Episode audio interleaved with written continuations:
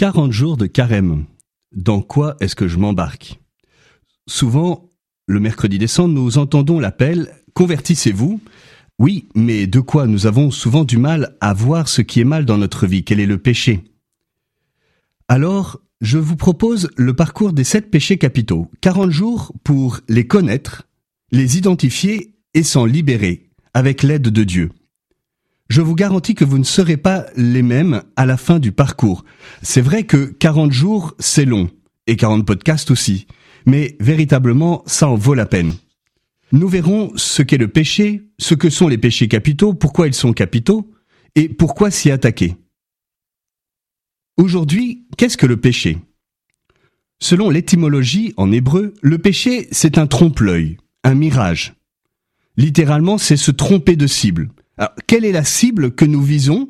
C'est le bonheur. Mais nous prenons des mauvais moyens.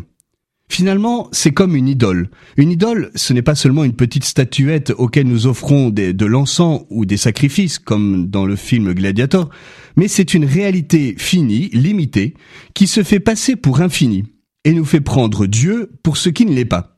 Par exemple, l'argent. Ça, c'est l'avarice. Ou bien le pouvoir et l'honneur. Ça, c'est l'orgueil ou bien le plaisir, ce peut être la gourmandise ou la luxure. Charles Baudelaire, dans le poème du Hachiche, disait Hélas, les vices de l'homme, si pleins d'horreur qu'on les suppose, contiennent la preuve de son goût de l'infini.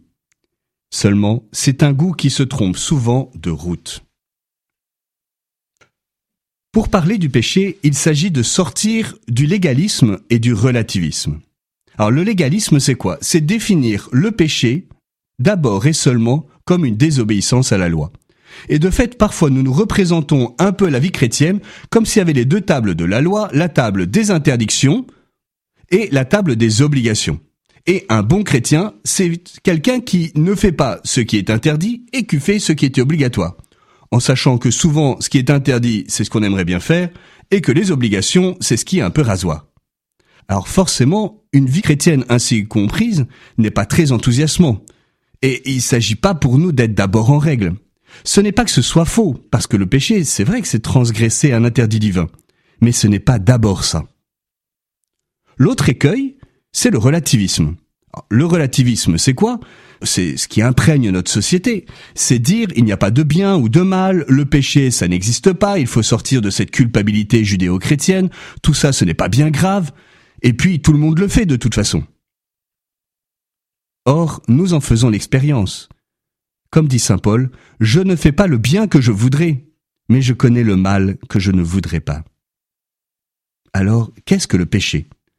Le péché, c'est une blessure d'amour. D'amour blessé contre Dieu, contre soi-même et contre les autres. Alors pour s'en sortir, eh bien il s'agit bah, de pouvoir reconnaître notre péché pas de manière générale, ce serait un peu facile, mais de manière lucide et courageuse, et ce parcours va nous y aider. Et puis nous verrons comment consentir à ce constat, accepter l'existence du vice dans ma vie. Alors c'est vrai qu'il y a le danger du désespoir, et, Judas est pour nous toujours un, un garde-fou qui nous prévient de ce désespoir. Mais en même temps que le Seigneur nous donne sa lumière pour voir notre péché, et y consentir à l'existence de ce péché, eh bien, nous pouvons garder au cœur la miséricorde divine, parce que l'Esprit Saint nous introduit dans la miséricorde. Le Seigneur n'a-t-il pas dit, ce ne sont pas les gens en bonne santé qui ont besoin de médecins, mais les malades. Je ne suis pas venu appeler les justes, mais les pécheurs.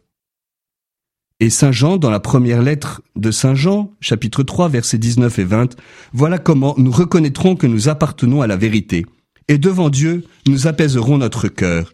Car si notre cœur nous accuse, Dieu est plus grand que notre cœur, et il connaît toutes choses. Sainte Thérèse de l'Enfant Jésus disait, Je ne me découragerai jamais. Et de fait, Sainte Thérèse de l'Enfant Jésus nous aide à la fois à, à reconnaître nos limites et nos péchés, et en même temps à nous ouvrir à la miséricorde, à invoquer Jésus, Dieu sauve. Et puis, pour avancer dans ce chemin de conversion, nous serons appelés à prendre une petite résolution concrète.